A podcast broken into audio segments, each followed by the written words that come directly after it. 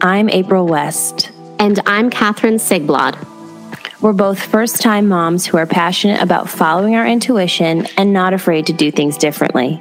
To say we question everything is an understatement. If you find yourself analyzing ingredient labels, searching for holistic alternatives to pharmaceuticals and routine practices, and you're curious about all things baby wearing, bed sharing, and postpartum, you will feel right at home here. In this podcast, we fearlessly confront the pregnancy, birth, and postpartum industries, share our mom hacks, and never stop challenging the status quo. We simplify the approach to motherhood and trust in nature. We are moms off the record.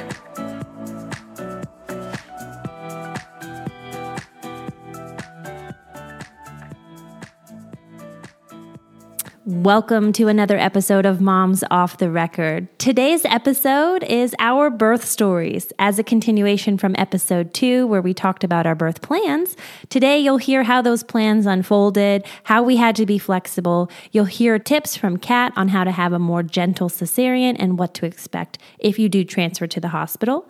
And from me, I will share how you can have a more empowered home birth even as a first time mom. So stay tuned and thanks for listening. I would love to hear the details of, of your birth story because you had every intention to have a home birth and a water birth, and that just wasn't the case for you. So let's hear your story. Okay, yes. So I had a perfectly healthy and normal pregnancy throughout. I actually fired my first provider, which was an OB group, uh, because I was told on appointment number one that I would have an epidural. This was when I was seven weeks pregnant for the pregnancy confirmation. Well, you know me, April. I don't like being told what to do. So fired them. And after watching the business of being born with Eric, I decided to go with a birth center. And uh, I was the one who was fired. Why? I am not exaggerating here when I say I requested to use the fresh test, which is for anyone listening, it's an FDA approved, holistic, totally safe delicious alternative to the disgusting Glucola drink, which is artificially dyed orange with chemicals. And the owner of the birth center did not appreciate that I was advocating for my right to request this alternative. She fired me. The underlying reason of why I was fired, she had plans to close the birth center, which she knew about. It ended up closing at the end of last year. I can only imagine she wouldn't want to deal with a client like me who knows how to advocate for themselves and ask for alternatives. Fast forward one of the blessings in disguise of me being fired by this birth center at 16 weeks pregnant was I actually received two referrals for home birth midwives in my area. Started with them at 20 weeks pregnant. And as I said before, had a totally perfect, healthy, fine, normal pregnancy until I want to say early third trimester. We all noticed my blood pressure was starting to spike. So, for context, pre pregnancy and early in pregnancy, my blood pressures were like 110s over low 60s. Some would say that's low, but a lot of people would say that's actually really healthy. I athletic. don't have blood pressure. Yeah, athletic. I don't have blood pressure issues on either side of my family. I personally have never had blood pressure issues. So this came as a shock to me, especially because I was eating really healthy. I will say this, and I am not one to have a victim mindset at all. I, I will take personal responsibility where it's due. And you mentioned that you were really active throughout pregnancy, which I aspire to be in pregnancy too. I was not. I simply kept making excuses. I was either too nauseous, I was too tired. And I do believe that my inactivity, and I think this is important for listeners to hear, I do believe that my consistent inactivity, and this is coming from someone who used to do CrossFit regularly, led to probably some complications that could have been avoided avoided, right? Some stuff is in our control, some is not. My blood pressures were getting higher, and I wouldn't have known this except I knew some signs to look out for, for like preeclampsia, the swelling. I never had the uh, pain. I want to say, is it the upper right abdomen? I forgot where that pain is, but I never had that issue, but I did really feel like a tightness in my chest and I looked swollen from head to toe. And so, you know, I was concerned, especially because I wasn't days away from delivering. I had a good like three months left and I knew I needed to get this down. So it became my number one priority outside of my work life, my my life with Eric, my number one priority at all times was figuring out how to stabilize and lower my blood pressure. And I'll just rattle off a few things I, I did, tips for my midwives. So I was taking magnesium. Now, there's seven kinds of magnesium out there, and they all have a different function and different side effects. One of the most popular ones you'll you'll see thrown around is that calm magnesium powder that's sold at a lot of supermarkets. But that kind of magnesium typically prevents constipation. That was not an issue for me in pregnancy. That's not necessarily going to have an impact on blood pressure. So I was taking BiOptimizers, which has all seven kinds of magnesium. I was taking probably 350 milligrams a day. I was also swimming in the pool every single day. I didn't do that till much later though. I even downloaded the Calm app to reduce my stress levels. I tried meditation, just taking long walks in nature, right? I was focusing on mind, body, everything. I was even eating more potassium and healthy salts because another myth that a lot of people still believe is that salt is very bad. It causes hypertension. But I learned from Lily Nichols in her book, Real Food for Pregnancy, that it's it's actually the opposite case, and you need real salt. I use Redmond salt, very high quality, or pink Himalayan yes. salt, and that can reduce your risk of hypertension. Obviously, at the end of the day, you need the right balance of electrolytes to help you with hypertension, right? You can't just have a whole gallon of salt. So, anyways, I was not feeling so great towards pregnancy, sad to say. And I wish in hindsight, I really wish I had prioritized things despite it being disgustingly hot in the spring and summer in Florida, despite me being so tired and stressed out after a long day of work. Shoulda, coulda, woulda. Next pregnancy, the number one thing I'm going to prioritize is movement. And yeah. I'm going to tell you something that got in the way for me. I'm not trying to make excuses, but when I felt like all I could, all I could stand was these long walks, it was very hard for me to get out in nature and be away from the house for for periods of time longer than 10 minutes because I felt uh, my baby's pressure on my pelvis and I felt like I had to pee every five minutes. And I felt like it was almost the cascade of excuses of why I wasn't moving my body. Mm-hmm. And it, I'm telling you, like I used to be one of those people who thought like, move your body, move your body, like in pregnancy. What's the big deal? So I'm, I'm eating healthy, right? And I'm taking slow walks, but the truth is like, it, it could be the difference between you having that natural birth of your dreams and and maybe mm-hmm. having a ton of interventions. Right. So that was my downfall. But hey, you live and you, you learn, right? So fast forward, I was monitored at a hospital at one point. I want to say it was 38 weeks because my blood pressure got so high. It was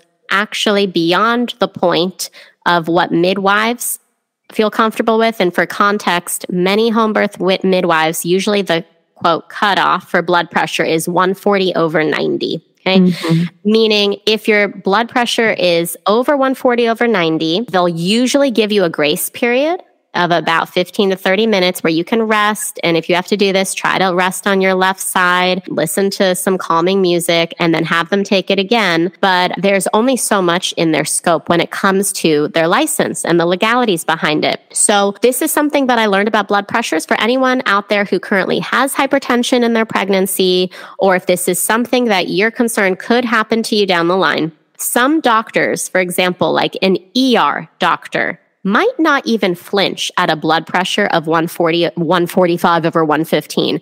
They probably won't even administer a magnesium drip unless your blood pressure is like 200 over 100 because they're used to seeing the worst of the worst. Mm-hmm. However, it's all about perspective and what the comfort level is of the practitioner. My midwives are not comfortable with 140 over 90 or anything around that.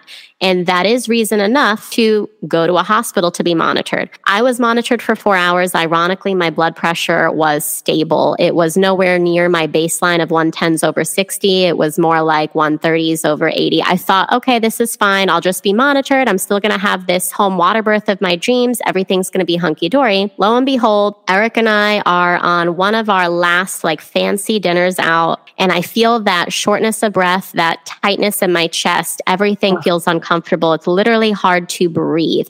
And I just want to say, I am well aware from all my research and listening to some of my favorite podcasts that high blood pressure in a silo, like alone, is not a medical indication for an induction. Okay. But high blood pressure coupled with other symptoms can be for sure. So I started to scare myself, right? Because I'm like, it's hard to literally breathe. Yeah, um, this isn't normal. This isn't normal. This isn't right. Basically, at 38 and a half weeks, my midwife and her assistant came over to the house for a prenatal appointment, and we were sitting outside. We were just doing the normal uh, vital checks. They said, So, we want to talk to you about what prenatal care is going to look like from here on out. I was like, Okay. They said, We are still fully going to support you if you want to continue with your home water birth. And we know how important this is to you. However, we are going to continue taking your blood pressure even during labor and we don't mess around with that stuff right? Like we're not i'm not going to mess around with my license. I like that she was upfront right? At least be honest about it. Right. And so she said so it could look like one of two things. It could look like we give this a shot and maybe your blood pressure stabilizes let's hope that's the case and it stays beneath 140 over 90 that could happen however if we get two readings in a row and it's over 140 over 90, then it is going to be a hospital transport. Or the alternative is might not like this and we respect that too. It's up to you. We can schedule an induction I have a holistic midwife who works at a hospital. She is an hour away, but she takes a lot of home birth transports and she's very respectful of birth wishes and she's very open minded and there's no weird hospital policies there. We could schedule an induction. So my, the very first thing, the very first thing I thought of was, oh my God, the Arrive trial. For those of you who don't know, it's a complex situation, but simply put, it's, it's a trial that has a lot of flaws in it um, but it states that if you agree to an elective induction between 39 and 40 weeks, the risk of cesarean actually goes down. It's a flawed trial. The Down to Birth podcast actually talks about it in more depth, but I knew that it was flawed. My biggest fear was having a cesarean. I absolutely did not want surgery. So I told that to my midwife. I said, Yeah, but if I'm induced and the baby's not ready, then I'm probably just going to have a C section, right? And she said, Well, actually, if you're induced between 39 and 40 weeks, that risk can go down and you can mm. still have a vaginal birth. So I had all these thoughts and concerns and just like doubt and disappointment and guilt mm. going through my head. And like it, it, was really a mourning period in that mm. very moment because I just knew like this isn't happening anymore. This this yeah. home water birth that I prepared for for 7 months. I agreed to the induction because at that point there was some there's two things that were going through my head. And this is coming from someone who's very anti-induction by the way. I thought to myself, well, what if my blood pressure goes beyond the crazy 145 over 115? They, they said, which is true. They said, your blood pressure is probably not going to go down at this point. It typically goes up even higher in labor. And that is a fact. Yes, of um, course it does. Yeah, exactly. Imagine, you know, it's a marathon, right? It's a stressful and yeah, it's a stressful situation. Yeah. Yeah. So I thought of that factor. And I also thought of, well, let's just say I'm already in the tub, right? And maybe I'm in late labor. And then all of the sudden, I have to get out of the tub, dry my body. We have to drive an hour to have an induction. That almost seems worse, like more mentally more traumatic. Yeah. And I mm-hmm. actually was like, I think I'd be so resentful if I had to do that, that I'd rather just not do it and start to mentally prepare for an induction and what that means. Mm-hmm. Keeping in mind that from that point, all the way going back to seven months prior, Eric and I were studying, like you and Hunter, we were studying on how to have a physiologic birth, totally unmedicated. Right. So I felt like I had to give myself a crash course in interventions, inductions. The, the first people I reached out to were Kathy Kilbrew, my childbirth educator in Los Angeles. And I said, I need your help. This is someone who had four home births, by the way, unmedicated. Right, right but yeah. I, I need your help. I need to know in order of like least medical to most medical, what are my options here? What should I do? I also reached out to Dr. Stu Fischbein.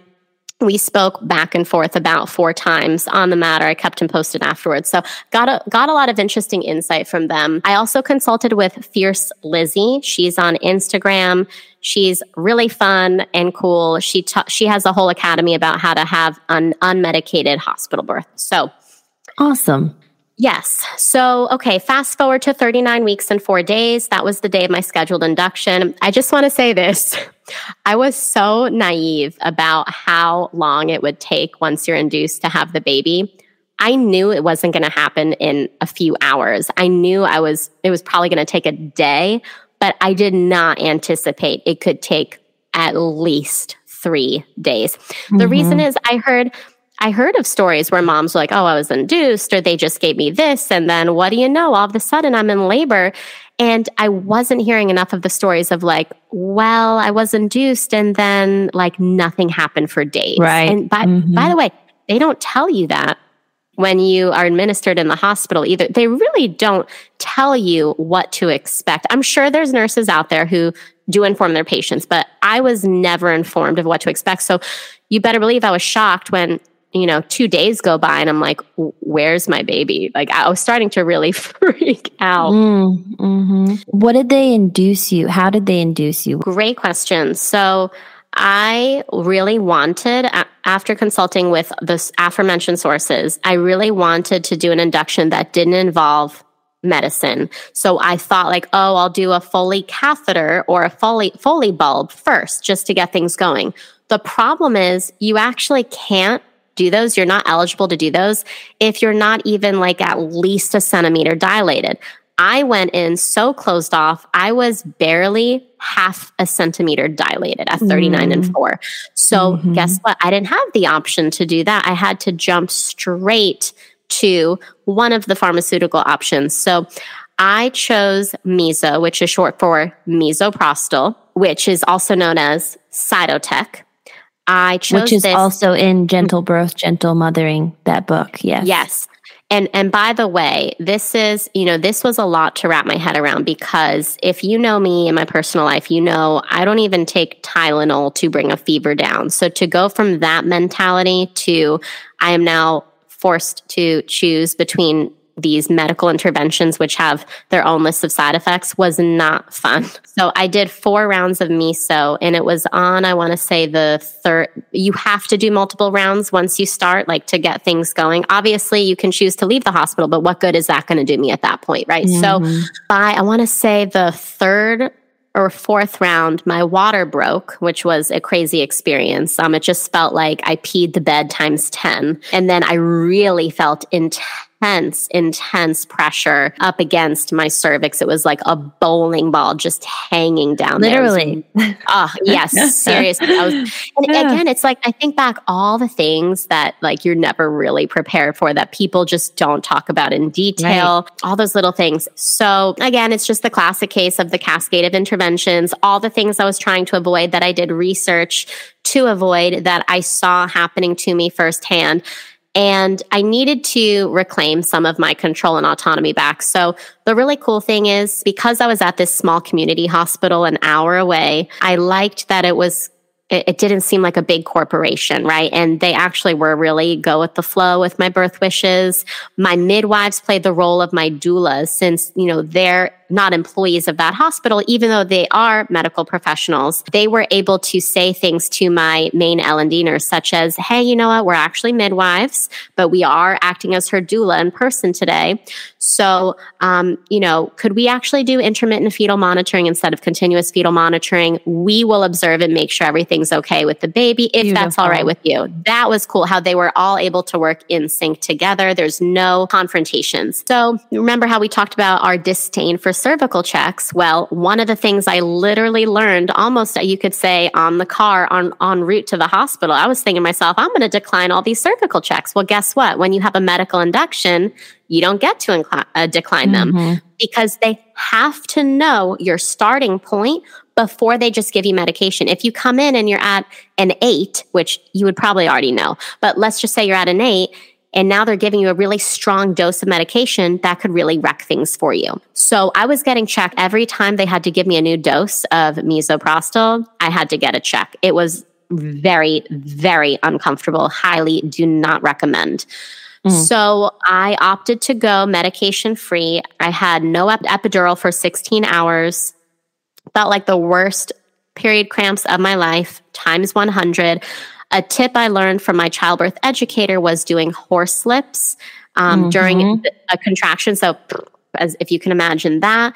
And sounding, I think it's so interesting. Like primal birth is, mm, mm. you know, kind of like an om Low, reverberant. Yeah, reverberant. Yes. Yeah the sounding helped so much. It was so therapeutic, but you often don't hear about that or see that in the hospital setting. I think mm-hmm. women are maybe too shy or they're not taught that or they're discouraged from being loud. So sounding yes. helped. So and then, other visualization yeah. techniques too. So my doulas suggested find a window in the room and trace the window with your eyes throughout the contraction so that way you're focusing on something else other than the intensity. So yeah, other visualization techniques too, in addition to the sounding. Yes. And then we were taught this, uh, the golden bow exercise. And I don't even really remember it that much, but it's one of those meditative exercises. You imagine you're on this golden bow and your partner's like walking you through the imagery, anything to distract. Mm-hmm. Okay. So again, I mean, I just keep thinking back to how naive and in the dark I was about how inductions really work. All I knew, right, because it was physiologic focus, my education, all I knew was that they're bad. I don't want them. I'm going to yeah. say no. And that as long as I say no to all these things, I'll be in the clear. But the sucky thing is like sometimes it does behoove you. And I really, I, I hate saying this, because I still do wholeheartedly believe in physiologic birth and I am planning a VBAC and maybe even an HBAC for baby too. Mm-hmm. But it would have behooved me to understand medical inductions more, even though I didn't want them, just so I wasn't mm-hmm. scrambling at the last minute. So we're now on day three. I was in labor for 72 hours. My water had been broken for 36 hours. One of the first things I wanted to know was okay, doctor so and so. So I'm guessing I'm on the clock now, right? Since my water's been broken, are you going to give me a time limit of, you know, 12 hours or 24 hours before I have to be in labor, otherwise C section? And mm-hmm. I actually was so pleasantly surprised with her response, April. She said, actually, no. She said, um, I personally, as a doctor, don't care about how many hours have passed. That's not what I'm looking for. I'm looking for signs of infection in mom and fetal distress in baby which is so freaking cool because my midwives are right. Even though this is an OB, right? And she's still going to have an OB mentality with some things. Thank you for thinking outside of the box. Thank you for giving patients options. Yeah. And understanding ultimately what your preferences were, she knew that that would stress you out even further, which would be counterproductive to your labor. Yes. And it's not evidence based to just group all moms in who have their water broken into 12 to 24 hour increments. The things you want to look out for are is there, you know, color in the, is there a discoloration in the water, right? Like, is there meconium? Does mom have a fever? Does baby have a lot of decels? Is there fetal distress, right? And uh, I, I will say this. I, I think it's it's such a blessing. It's such a good sign of things to come in a shitty birth experience is that despite all the cervical checks, despite all the medication that I got that I never wanted in the first place, Julian was fine the whole time. There was no decels. I was actually expecting them to be like, oh, like we see this, you know, on the the heart monitor, like, oh, we're kind of concerned with baby. I was expecting them to try to find something. They never did. I was like, thank goodness. Mm-hmm. It's a miracle. And for our listeners, You've used the term decels quite a bit. So I just want to define ah. that's a deceleration in the heart rate of your baby. So that's something that they're monitoring for. Mm-hmm. Yes, thank you. And by the way, sometimes a decel can be normal and okay. You just want to make sure it accelerates again and that it's not a decel that's too low or for too long or too consistent. That's right. important too. Mm-hmm.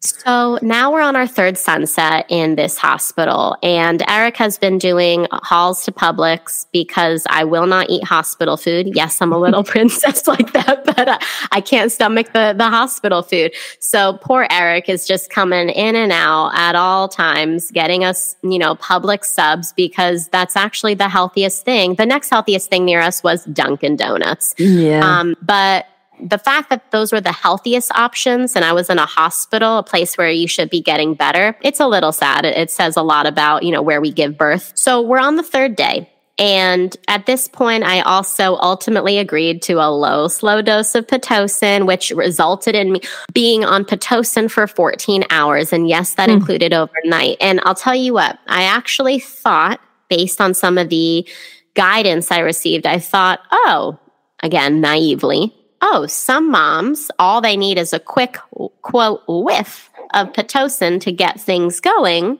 Mm-hmm. And that could actually help you maintain your desire to have a vaginal birth and not have a cesarean. And I was like, hmm, okay, I guess we'll have to give this a try. Again, because I wasn't progressing beyond five centimeters, um, and you need to be at mm. a 10. Three days have passed. My water was broken for 36 hours. Mm. So the risks are getting higher. I'm tired. Oh, you're um, exhausted. You're not tired. I'm you're done. drained. Yeah. I'm done. And I start to feel almost bitter. Like, why and I hate just like mm. wallowing in, in that. Again, I don't like victim mentality, but I was like, why this way? Like, why right. me? I, I wanted so badly to go back in time and just like put the pieces of the puzzle together. Like, how could we have done this differently? Like, what kind mm-hmm. of hot mess did I just get myself into? The point of no return. It mm. felt so awful. Horrible. So I, horrible. I asked my doctor on the third night, I said, you know, what based on the progress you've seen thus far with me, what do you think the odds of me going into labor naturally are? Not not mm. naturally, but just going into labor are within I don't know the next six hours, like in the middle of the night. She said, "Well, there it, it's complex, right? Because one, it could be in a few hours, it could also be in a few days." It's like, well, that's a shitty answer, but even though it's, but it's true, true, yeah, it's true. The other problem is she was like, well, in order to progress, and it, it, was true, the only way I was progressing unnaturally was with more Pitocin.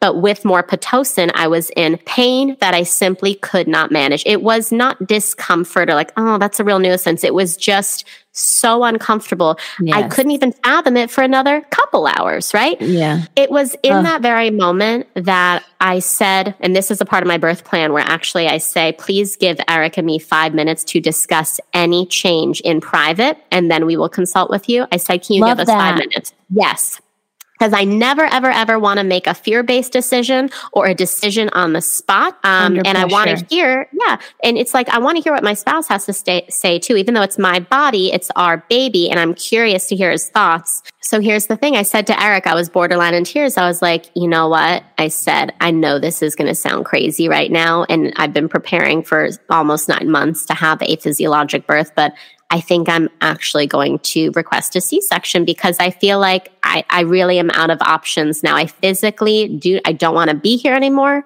I just want to meet our baby. I am tired of this long ass, uncomfortable labor. You're and, in the antithesis of the environment that you envisioned and you're drained. Yeah. Yeah. And I couldn't imagine one more day of freaking like Dunkin' Donuts for breakfast and two more Publix subs for lunch and dinner. I was so done April.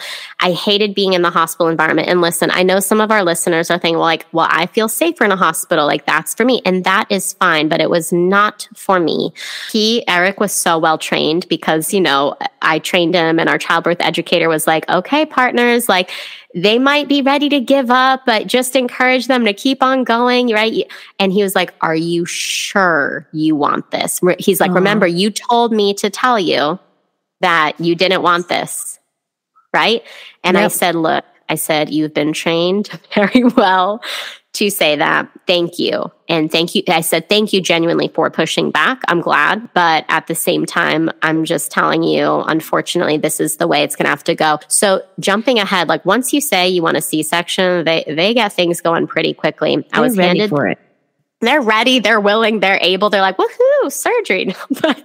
so here's the thing I was given the epidural, which sucks, by the way. You better hope you are not in late labor when you are getting this. Might not be because there's certain policies around how dilated you have to be. You have to be so still so still. And I think my biggest fear was like, oh my, I said to the anesthesiologist, like, what if I move even a little bit? Like, I, I said, I'm really freaked out by this. We did some deep breaths. I think the thing that was super annoying was, and I, I get like they're well intentioned, but he was making like a ton of dad jokes in a row. Keep in mind, I'm about to have a birth I did not want to have, and I'm trying to be still, but I also didn't want to annoy him because he's putting a huge needle in my back. So it's just like, uh huh, uh huh, uh huh. Oh, then I was like, uh, that was like, okay, I'm going to hold my breath now. And then I was like, okay, thank you. Bye. So you mm-hmm. get the needle in. You're basically like, your legs feel so, so, so heavy. It, I know some women are like, oh, I love the epidural. It was magical. And actually, I was told, and this does make sense, that if you are pretty late in labor and you want to have the vaginal birth still, or if you have an epidural, it can actually help to c- continue. Um, it can help things progress along. I get that. But I personally hated it. So then, um, you know, I'm wheeled off into the operating room and I'm just going to share a few tips for anyone who's having a C section and a few surprises that I had when I was having a C section as well. The first thing is if you want to still avoid narcotics post op, because you will need pain medication, obviously you're recovering from a major surgery, mm. you have to request before your surgery and have them put it in writing that you are opting in for what's called Toradol. I want to say it's spelled T O R A D O L. You're opting in for Toradol instead of morphine. The only reason you might get a little pushback, or I will say the only reason that this is not going to be just proactively offered to you as an option, you have to know to ask for it, is because the nurses have to top you off every few hours. And with morphine, it's one and done, right? Mm-hmm. Just know that that is in your right. It's like a really strong Motrin. So I opted in for that. The other thing you can do despite hospital policy remember this mm. you can you can do something called vaginal seeding because oh, when yeah. a baby is coming through the canal naturally right they are collecting all of mom's healthy flora and gut bacteria, bacteria. and mm-hmm. yes and it's setting their gut microbiome up for success from day one yes. unfortunately when babies are delivered via c-section they don't get that except with vaginal seeding, here's all you need to do. Okay.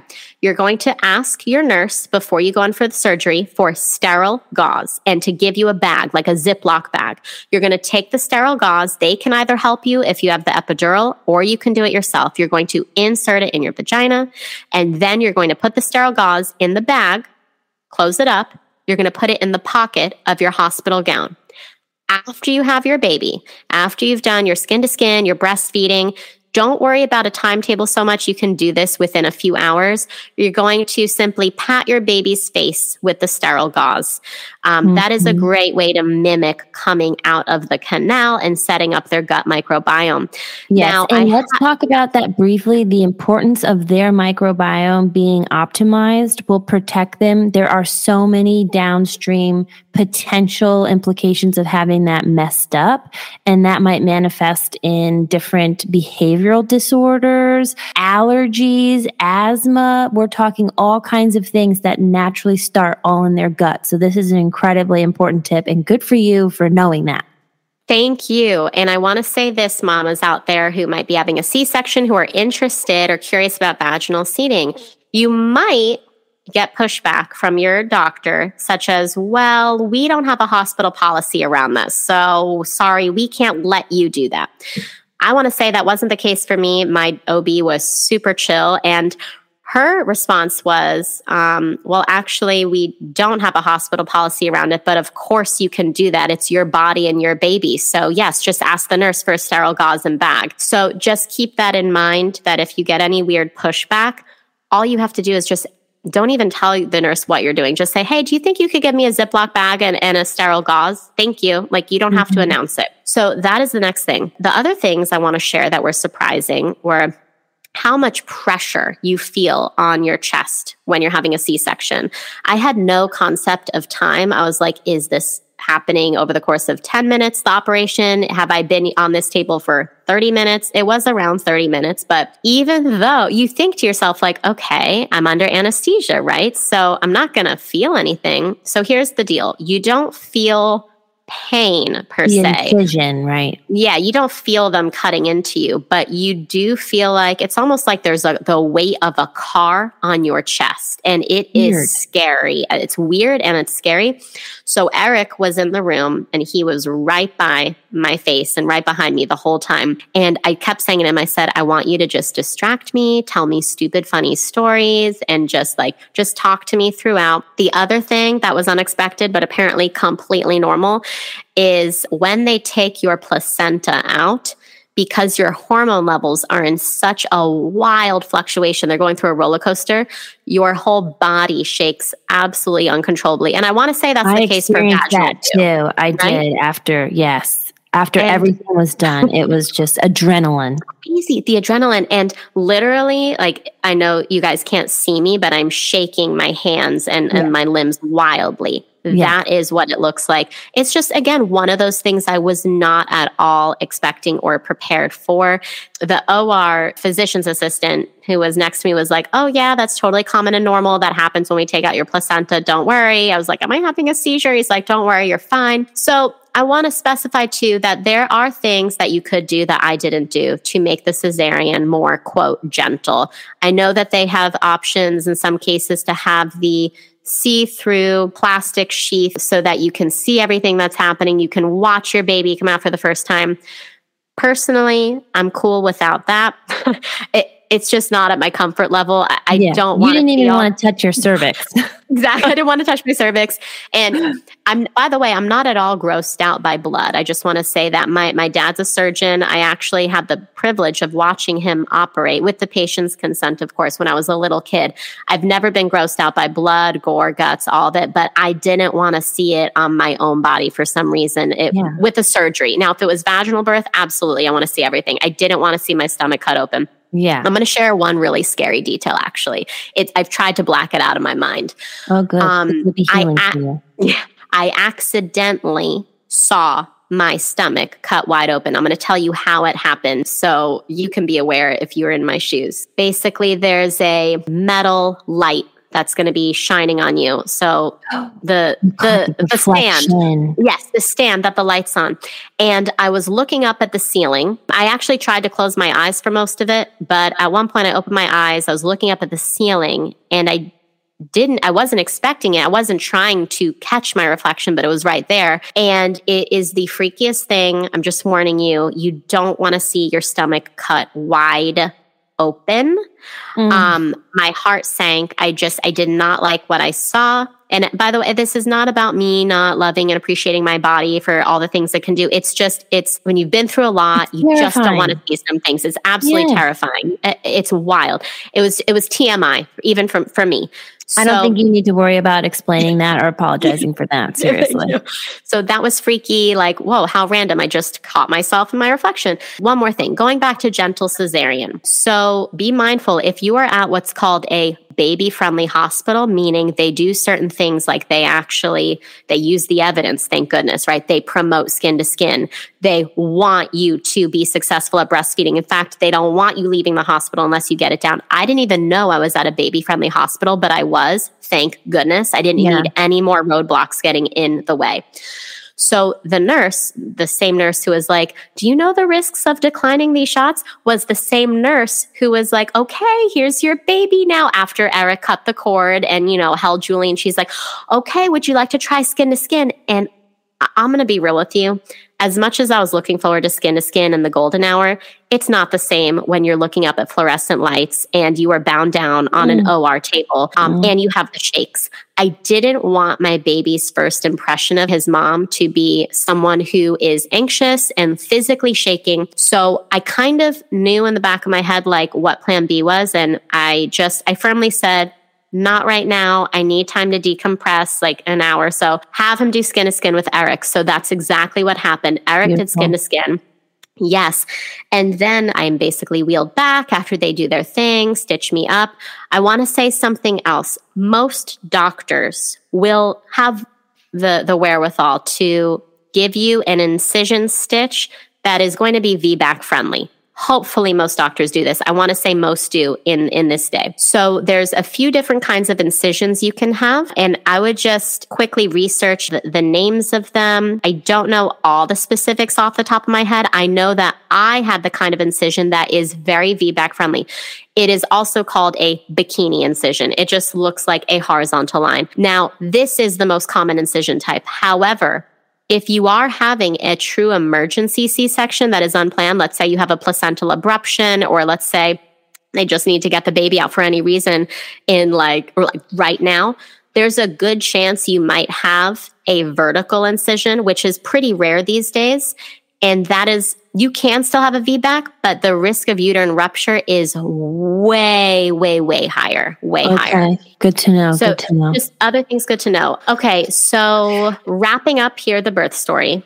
actually, do you have any questions? I mean, I'm just, I literally had to decompress from that because I'm just trying to imagine where you are mentally and emotionally off of little sleep, off of so much pain, so much discomfort, and just, I don't know, I'm in awe of you right now because you had to maintain this logical brain.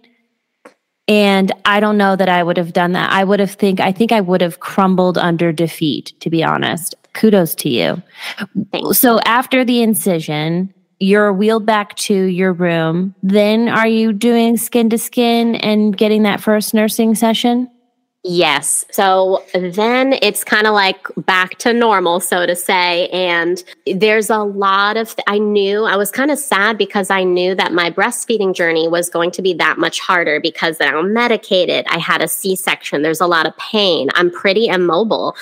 That said, I am really happy that I specifically took Trisha Ludwig, who's an IBCLC. I took her breastfeeding workshop. She's the co-host of Down to Birth. I took in my third trimester. So I knew exactly what I needed to do to set myself up for success for breastfeeding. And not once did I accept the nipple shield that they tried to push on me in the hospital. And again, I know that the nurses were well intentioned. I know that they get scared if they see, oh, the baby's taking a little longer to right. latch, but I never took the nipple shield. He never has had any formula. And that is by design. That is what I wanted. And he's almost six months old, still exclusively breastfed. So I just want to say too, I was under the impression that like, oh, you know, it's going to be Im- almost impossible to get breastfeeding down and you're going to have, all, mm-hmm. have to have all these breastfeeding interventions. I'm going to admit there was a lot of roadblocks getting in the way of making breastfeeding easy. And I don't know how I would have done it without the constant support of Eric and my mom and Ellen Dean, I was, you know, pressing that call button saying, Hey, can you f- get Julian for me, who's next to me in the bassinet, and put him next to me so I can feed him? There was a lot of that going on, but I didn't Good. let it stop me and I didn't give up. So at the end of the day, I did a lot of processing. There was birth story trauma. I feel like way different now. There is hope. I feel way more positive and like accepting of what happened now and past all the the mood swings and hormone fluctuations that happen in postpartum. I feel more empowered. I feel way more informed. And I will tell oh, you, yeah. April, this has inspired me so much to now my new favorite topic to research is VBACs. Yeah. How to find the best VBAC provider, um, VBAC facts versus myths. Maybe that's a future episode we could do uh, with someone on the podcast. But you can have an HBAC for anyone listening. HBAC stands for home birth after cesarean. You can also have a VBAC vaginal birth after cesarean. So don't let anyone stop you. What I learned is the risk of uterine rupture, which is already so low, is about the same as having a repeat cesarean. So mm-hmm. that is my biggest takeaway. I'm more motivated now. And when things change, you still have options like I did with my C section. Um, and guess what? You know, two things can be true at the same time. I am so grateful and happy. And obviously, not every mom is happy when her baby is healthy and alive, yeah. right? Like that's the bare minimum. But you, you get a prize so, at the end, no matter how you deliver your baby. Yes, but, baby. yes, and and I want to say a few things too because so often we hear from very genuinely well meaning people like, oh, at least the baby's healthy, or like, oh, you know, thank goodness you did this or that. And it's the last thing a mom wants to hear who had an undesired C section. Of course, we are thankful our baby is in our hands, healthy and happy. We know that we don't want anything bad to happen to our baby, but we are, you are allowed to mourn the birth experience you didn't get to have and you're allowed to be grateful and happy that you have your healthy baby. So there can be two things that are true at the same time. Um, and for any moms out there dealing with this right now in postpartum, it does get better. I think for me, around the four month mark is where I've started to feel more normalized and accepting of it. Mm, thank you for sharing that. Definitely a good testimony for our listeners. We're going to have all kinds of listeners, I'm sure. So thank you for sharing that. And kudos to you for being so informed and so strong and most importantly, healthy. thank you. Yeah. Yes, thank you so much. And now I am dying to hear your birth story, which was on the opposite end of the spectrum, the home water birth. Um, yeah. I, yes, I want to hear everything. Okay, yes. So, my birth story. I did end up having the physiologic home birth that I envisioned, but of course, it wasn't without its challenges. Similarly to you, I also experienced the high blood pressure towards the end of my pregnancy. I had been working out, eating really healthy, taking all my supplements.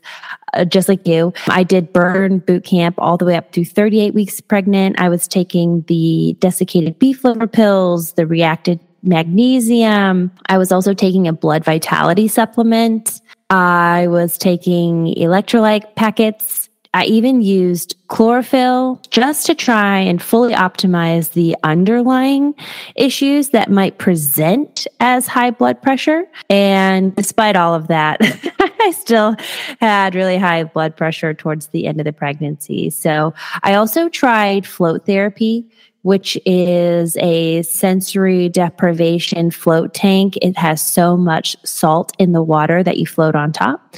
So I tried that one time and meditated on the idea of having a home birth. I kept reciting these mantras in my mind like, you are made to birth your baby. You're going to have a happy, healthy birth. You are going to meet your baby very soon. You're going to have a beautiful birth. I was just trying to really manifest that as well and visualize that. So I also was getting prenatal massages weekly towards the end, which was, oh my God, such a blessing. Magical hands from my massage therapist.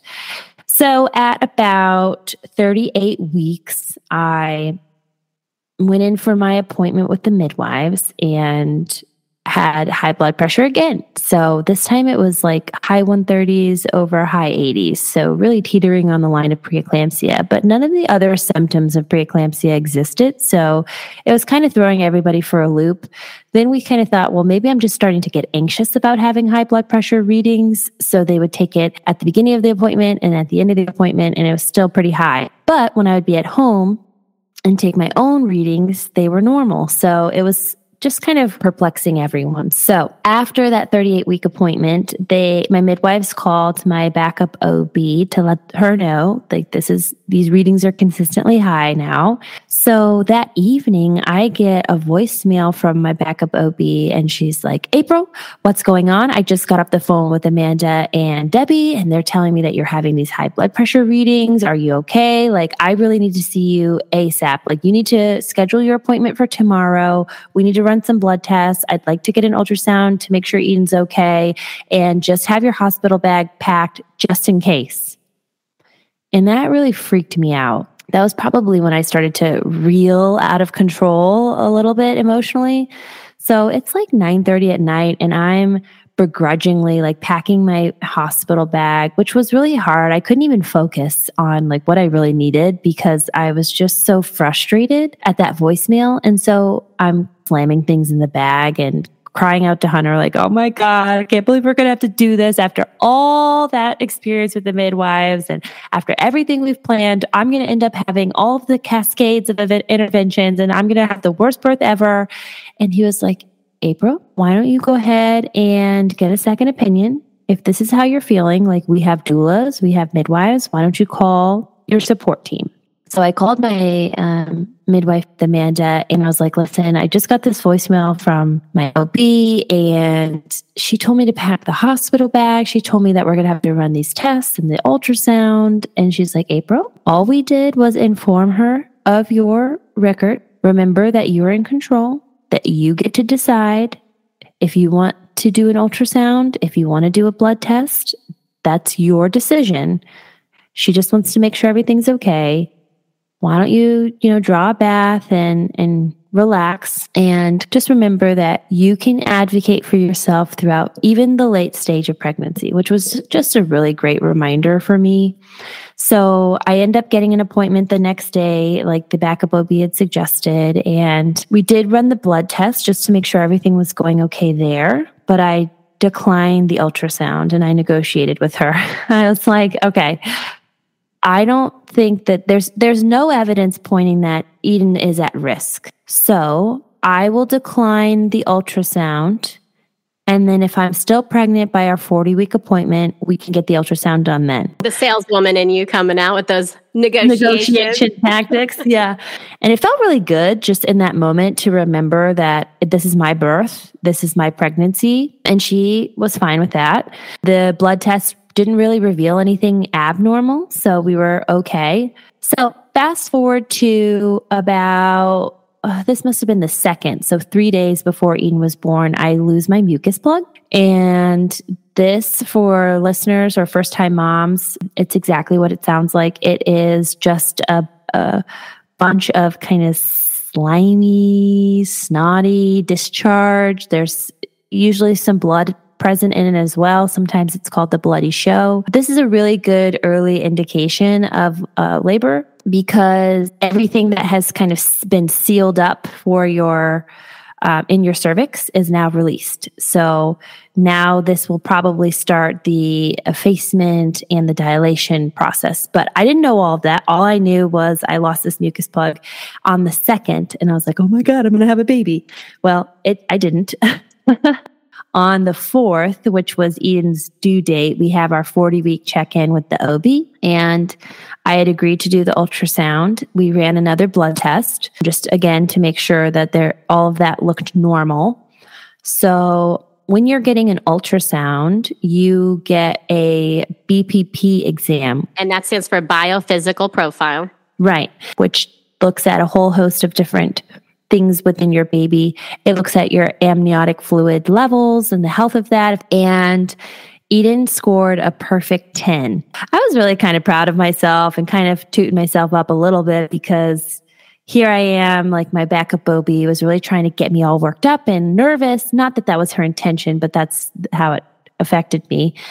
And worrying about Eden being at risk because with high blood pressure, for a reminder, um, your blood vessels are more constricted. So maybe oxygen or blood isn't flowing through to your baby like it should. So there might be a risk of low amniotic fluids or unhealthy fluids. So it was a, it was a good test to run and she scored a 10. So we were feeling really good. So we go back to her little room and she's like, okay, so everything looks good. Your blood test looks pretty normal. Blood pressure didn't read way too high at that time. So everything was, was looking good. So she's like, what about doing a cervical exam? And at this point, I was 40 weeks. She was due today why not? Oh, also, the um, ultrasound tech measured her at an estimated 10 pounds. Now, for our first time moms out there who are listening, or just a general reminder, estimated birth weight is unpredictable. So while they thought she would measure at 10 pounds, it could be two pounds in either direction. So when they told me she was measuring at 10 pounds, I was like, oh my God, please let her be. on the low side of that. So she, my backup OB asked for a cervical exam. And at this point I was like, fine, let's, let's see where we're at. Right. And lo and behold, I was measuring at four centimeters dilated. So that was also something that was so surprising to me. I had no idea. And she's in there doing the exam, which is also very uncomfortable, by the way. She said, What would you like to do a membrane sweep? We can really get this party started. I was like, Well, frankly, seems like Eden has started the party herself because I'm four centimeters dilated. So I was just trying really hard to be patient, not tie myself to that expected due date. The advice I had gotten from my childbirth education class and the doulas was when you think about an estimated due date, think about an estimated due month instead, because your arbitrary uh, estimated due date can also be two weeks plus or minus. So really not getting caught up on a specific date because then the the mental gymnastics really starts there as well. So I just was patient and I was like, no, thank you. So we're driving home from that appointment. Um, also, let it be known that ahead of that appointment, Hunter and I went to lunch and we went to a Thai place and got really spicy pad Thai so I don't know if that was also something, you know, another variable in the mix of things. But anyway, on the way home from the appointment, I start to feel menstrual cramps. I'm like, Hunter, this is weird, but I feel I'm feeling like period cramps. And he's like, hmm, that's weird. Do you think it's from the cervical exam? I was like, yeah, probably. Let me text Lauren, my next door neighbor, who again, she was two weeks behind me and she was getting routine cervical exams through her care. So I was like, hey, girl, just had my first cervical exam. Is it normal to feel super crampy afterwards? And she's like, yeah, I, I've, I have felt crampy after mine. So I would say that's pretty normal. So I didn't think anything of it. After we leave the appointment, I'm feeling these cramps. We end up heading to the gym so again, at this point in my pregnancy, I'm just walking on the incline treadmill at like a three and a half or a four, just to keep the heart rate elevated for 45 minutes. Hunter finishes up. We also then go to Home Depot to shop for Halloween decorations. I'm still intermittent, like feeling these weird cramps and just trying not to think about it too much. And then we go to Walmart and we're shopping for some Halloween candy. And so I message my doulas and I'm like, hey, I had this cervical exam like five hours ago. I'm still feeling a little crampy. What is this? Is this normal? Is this it? And they're like, well, just ignore it till you can't. Very exciting, but it could be, it could not be. So just go home, get a nice meal, get a good night's sleep, and then let us know if anything changes in the morning. So the advice that you'll always get, or you'll often get, I should say, is if labor starts and contractions start, you pretend like it's not happening. So ignore it until it cannot be ignored anymore. So that was the advice in my head all night I was feeling these really, I would just describe them as intense period cramps, nothing more. Some of them would be so bad that it would wake me up, but I'd be able to fall back asleep. So I stayed in bed. And then about 4:45 in the morning, they're kind of consistently coming in around 10 minutes. And I just know this from glancing at the clock, not that I'm timing them, but once they get to this intensity and that consistency of 10 minutes, I no longer could sleep through it. So I lean over to Hunter and I'm like, hey, I'm going to go draw a bath because I think I'm having contractions, but I don't want you to be alarmed. He's like, okay, oh my God, what do you want me to do? And I was like, just stay in bed, get some more sleep because I'm going to need you to be at your best when things really start to pick up. So thankfully, la- the night before, he had hung like my uh, fairy lights in the bathroom. And so I turn those on. I open the big picture window over the bathtub. I set my worship music. I have my little affirmation cards too, these birthing affirmations. I wrote, breathe, relax, open. I wrote, your body was designed to birth your baby. You're going to meet your baby really soon, which is a nice little pregnancy activity, just so you can kind of draw on your previous wisdom and be reminded of all of these things in the moment where things are getting really exciting. So I set those out. I set some candles on, just really setting the atmosphere that I envisioned having my baby in. The way I would describe these contractions are more intense period cramps, but they're also super manageable because they grow in intensity and then wane in intensity, very much like a, a wave. And I'm literally just visualizing as if I'm floating over waves in the Pacific Ocean. So as they come in, I'm doing a breathing exercise. As they peak, I'm visualizing that. And on the exhale, they start to wane. So I do that listening to my worship music for probably three hours. And then I finally get to a place where I'm ready to get out. And they're going from these 10 minute contractions to four, five minutes apart. So, a general rule of thumb is the 411 rule. So, when your contractions are four minutes apart, lasting for a minute, and that's been going on for at least an hour, that's generally an indication of, okay, labor's really starting and call your support team. So I call my doula and I'm like, hey, Rachel, um, things are starting, but listen, I feel great. I feel fine. I'm totally managing the pain well. Like, I just feel really proud of myself. I'm doing my visualizations and all this. And she's like, Well, that's great. Um, t- tell me more. And she's trying to keep me on the phone a little bit longer so she can hear what it's like as I'm going through it. And then uh, she's like, Can I talk to Hunter? And have Rachel on speakerphone. And Hunter's like, Yeah, hey, she's she's been doing fine, like managing super well. And then I hit one hits me really intensely, and I just groan through it. And that was the first time I was starting to really feel like, ooh, these are these are more intense. And she's like, okay, well, I'm to come over because she knows what to listen out for. And I'll just be there in the background. And if you need me, I'll be there. And if you don't, that's fine too. I just want to, I just want to be available to you. So by the time she gets over, I'm so grateful to see her because at this point they're intense, um, still manageable for sure, but I am getting to that anxious excitement place. She comes over, we start doing some labor exercise and doing lunges on the stairs um, I'm bouncing on the ball. I am leaning over the bed and just kind of swaying, leaning over sh- Hunter's shoulders, swaying. These kind of movements are encouraged to get the pelvis to shift side to side to really help your baby descend. Granted, they are uncomfortable. So lunging during a contraction that's pretty powerful hurts, but that pain does also equal progress. So we do that for a little while. Then we inform the midwives, like, hey, we're working through these contractions, but things are picking up. So by the time my midwives come, we're probably, it's probably lunchtime and they do a quick assessment and I'm already at six centimeters. And I'm like, oh my God, this is cool. So I continue to do the lunging and the steps and the side lunge exercises, the bouncy ball until it becomes too intense and I'm ready to like, I need some comfort. So I get back into the bathtub, and then my doula encourages low lunges throughout contractions in the tub, and those hurt. so at this point, things are really tough.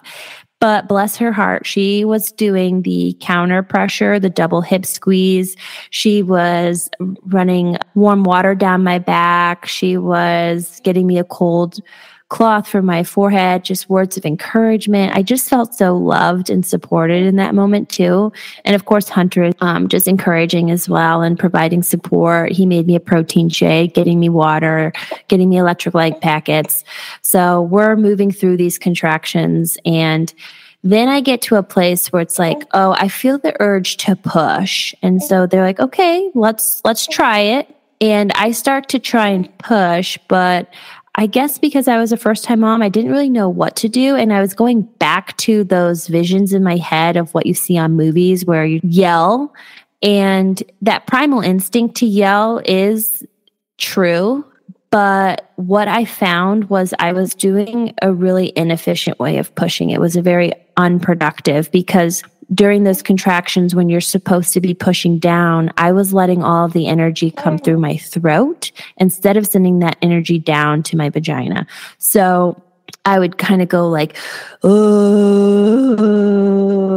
through the contraction, and it wasn't productive because I wasn't pushing and bearing down. So when you're a first time mom getting birth and you're trying to push, trust your instinct um, and lean into that primal brain and push like you're pulling in your abdomen. So pulling your navel to your spine and bearing down like you would if you were going poop or trying to pee really hard. Um, that's the best way I can describe it. But keep that energy from going out of your throat and send it down. But because I was doing those uh, low lunges in the tub, I was starting to feel incredibly weak and defeated. And unfortunately, Eden's heart rate was dropping. So her decels were about in the 90s. I they didn't tell me they were in the 90s. They just used the phrase Eden is tired, Eden is stressed. But after Eden was born, they told me how low it got. I'm glad they didn't tell me in the moment because I think that would have made me really freak out. So they were like, April, you're tired. You've been at this for a while. This might be an appropriate time for us to consider to go to the hospital, get you some fluids, get you some rest. And I just broke down. I was just like, no, please. Like, that is not what I want. I don't want to do it. I, I, I don't know why I can't push. I really don't want to go to the hospital. Like, can I please try again? And they were like, okay, you can try, Eden needs some rest. So for these next few contractions, we don't want you to push. We just want you to try and relax. And granted, I'm still in the tub. I'm laying on my side at this point and resisting the urge to push during those pushing contractions is hard work.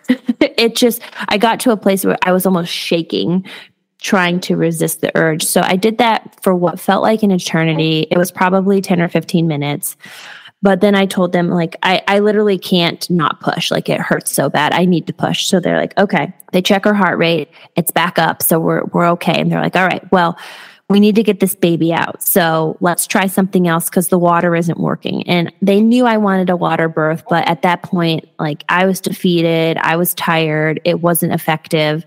So we moved to the toilet, which was really great because I had to poop. and that's totally normal. So I sat on there, kind of facing the back of the toilet for a while, did a couple contractions there, wasn't having it. So then they put me on the birth stool. And the birth stool is not a great place to give birth if you're long like me. So, so for our was, listeners, how tall are you? I'm uh, 5, 10 and a half, 5, 11. Um, and when I'm not pregnant, I'm around 155 pounds. So, so lean and long. Lean and long. And the birthing stool is very uncomfortable. Like my legs were so tired my quads and my hamstrings were burning, but that is where I had the most productive pushing. But this is where they identified that I had the anterior cervical lip. So, a cervical lip is when you're 10 centimeters dilated, but the neck of your cervix is just kind of hanging out a little bit. So my midwife, Debbie, manually held that back using her thumb while I was pushing during those contractions. And then my water broke. So I'm like, okay, cool. Things are really getting going. But man, that stool just took everything out of me. So I'm on there for I don't know how long pushing there. And Debbie would say, um, that one was totally unproductive. We didn't get any movement there. And that's when I started to crash again mentally because I'm like, great, I'm I'm I'm not pushing. I don't know how to do it. I'm just I'm failing at pushing. I don't know how to do it. And they were like, okay, well, we can think about going to the hospital. So they had offered twice for me to go to the hospital. And I was just like, no. So I was like, listen, I I'm not doing well with the comments of being unproductive when I do it right, encourage me there. That way I can start to kind of calibrate towards what is a productive push and what isn't. So I love that. Okay, I have a real quick question because I have mm-hmm. no idea what a cervical lip even feels like. So when you say, because we talk about too, like how pushing doesn't need to be guided or directed, generally speaking, and you know, it's like taking a poop, right? But when you say you weren't like really pushing right, like yeah. how, how, how did it feel when you were pushing and not doing it the quote like right way? And then yeah. how did it feel when you were doing it the right way? Right. Good distinction. So unproductive pushing is I'm flowing with my contraction, but I'm sending all of my energy out of my throat. Ah, like that versus sending that energy down, almost like you're pooping or bearing down, doing a like a Kegel press, your whole pelvic floor is engaged to push your baby out. And in between contractions, you hold there versus when you take a deep breath, then sucking your baby back up. And that's what kept happening to me. So Eden would be kind of crowning, and then I would take a deep breath and relax and pull her back in. So eventually we figured it out with the words of encouragement. And then I also reached out to my doula, Rachel, and I was like, Can you please read me Isaiah 41 13? And it was like, Do not fear. I'll take you by your right hand. I will help you. And that was enough to just kind of get me back into the headspace of like, I am doing this. I'm bringing my baby earthside. Like, let's effing go. So we moved from the birth stool because my legs were just totally drained. I mean, when you're pushing, your adrenaline is running, you're using all of the muscles in your body to try and bring your baby down. So, ironically, the position that I end up delivering her in is the reclined position on the bed, knees spread apart. I have Hunter behind me, so he's leaning up against the headboard.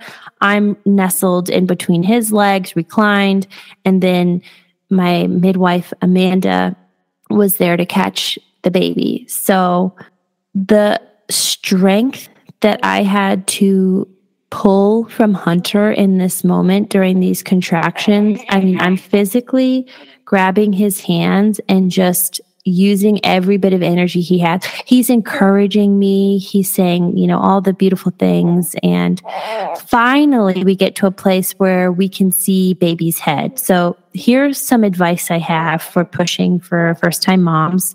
When you get to that phase where, where your baby is crowning or they can see the hair, that's a tight little canal that baby's head has to come through. So in between contractions, don't let go. That was where I really messed up. So, in between contractions, I would take a deep breath to try and like collect myself, and it would suck Eden right back up. So, we were doing this thing where I would push her out and then deep breath in and pull her back in. And that was a little dysfunctional. So, I had some swelling more than probably normal because of that dysfunction once they were encouraging me to like hold her to bear down in between contractions and breathe through my nose instead, that's where she hung out. And then finally I could get her out. But you don't want to do that. Your body wants to take that break and pull her back in because it is painful. So push through that pain because that's where the progress is again. Once I had figured that out, we got her head almost there. And then I dig so deep. Hunter said it was the craziest noise he had ever heard. It was so primal. I don't even remember doing it, but I just screamed like from the pits of hell, yeah. And I push her out. And the ring of fire is a real thing. During that stage, your tissues are thinning. And so I literally said, It burns, it burns. And they're like, Keep going, that's good. So anyway, her head comes out and then I garner up enough strength to push her shoulders out. And Hunter said when her shoulders came out, it was like when you're on a water slide and you hit the water at the bottom, just gushing out. I like Nickelodeon slimed my midwife all over her shirt, like, was just fluid and all kinds of gross stuff. but Eden came out and I certainly felt those adrenaline shakes. It was just uncontrollable shakes. But all of that, and this is what I want to encourage the listeners if you think you can't do a home birth, I hate to hear that. Oh, I can't do it. You're so brave. I don't know how you did it. I would never be able to. Yes, you can. And I'll tell you why. Because your body is designed to carry your baby and your body is designed to birth your baby and all of that temporary discomfort, it won't last forever. And the joy and the bliss that you have with totally free flowing hormones between you and your baby, it is so beautiful. And immediately after, everything else fades away. Everything else falls away. It's just like that pain that you just literally minutes ago experienced is gone in an instant because you're in awe of your baby and you're excited and the endorphins, everything. You're just, it's totally possible because you forget all about that other stuff. So they deliver Eden, immediately put her on my chest or just below it because my cord is really short. So my cord being so short, it started to kind of pull on the placenta, that placental traction. So I was losing a little more fluid, especially because of that dysfunctional pushing phase. So um, my midwife Debbie said, you know, would you be okay if we gave you a shot of pitocin just to help contract and ease the bleeding? So I was like, yeah, absolutely. I don't care. My baby's here. Like, do whatever you want.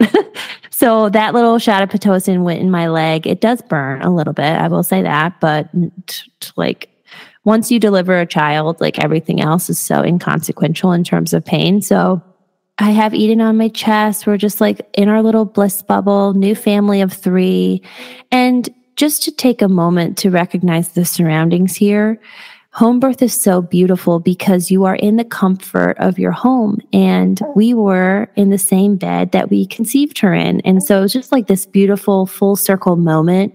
We had our music going, we had the oil diffuser going, we had candles lit. Like it was just a very ceremonious environment, too.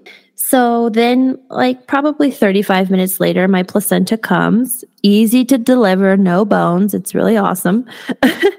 and they put that in a bowl next to me and we just let it drain. and it takes probably like a good hour before we cut the cord.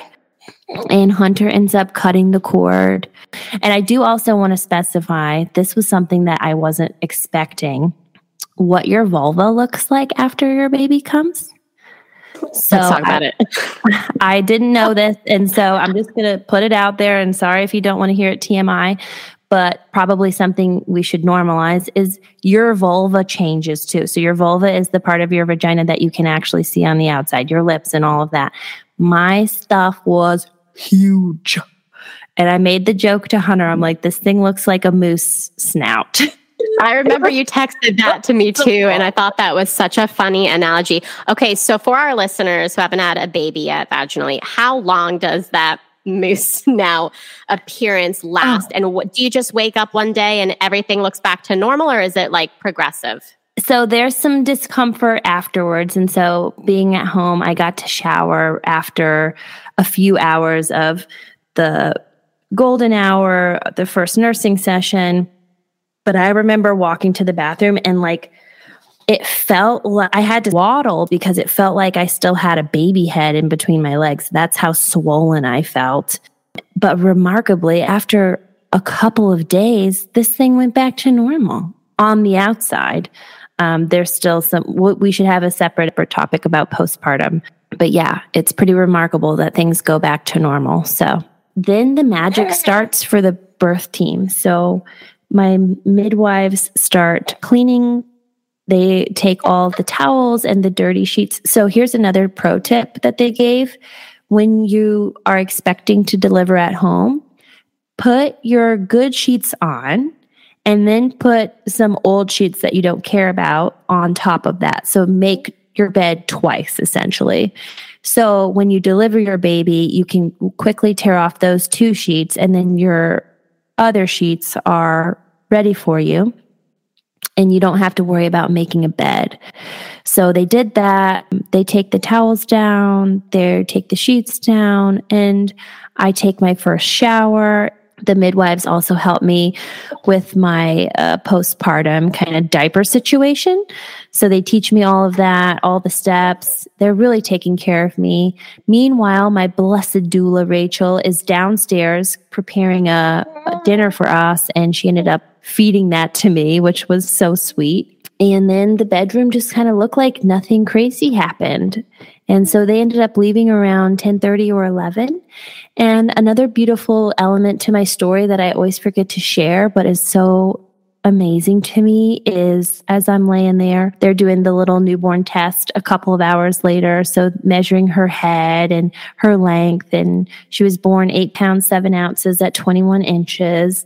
Amanda, she's like, by the way, did you lose your grandmother or someone maternal? And I was like, yeah, you know, my my mama was my everything. She was, you know, essentially my mom because my mom was a single mom and worked a lot. So I got along great with my mama. She taught me everything. We lived together for a while, just her and I. Like, why do you ask? And she said, Well, I've been sensitive since I was a young girl.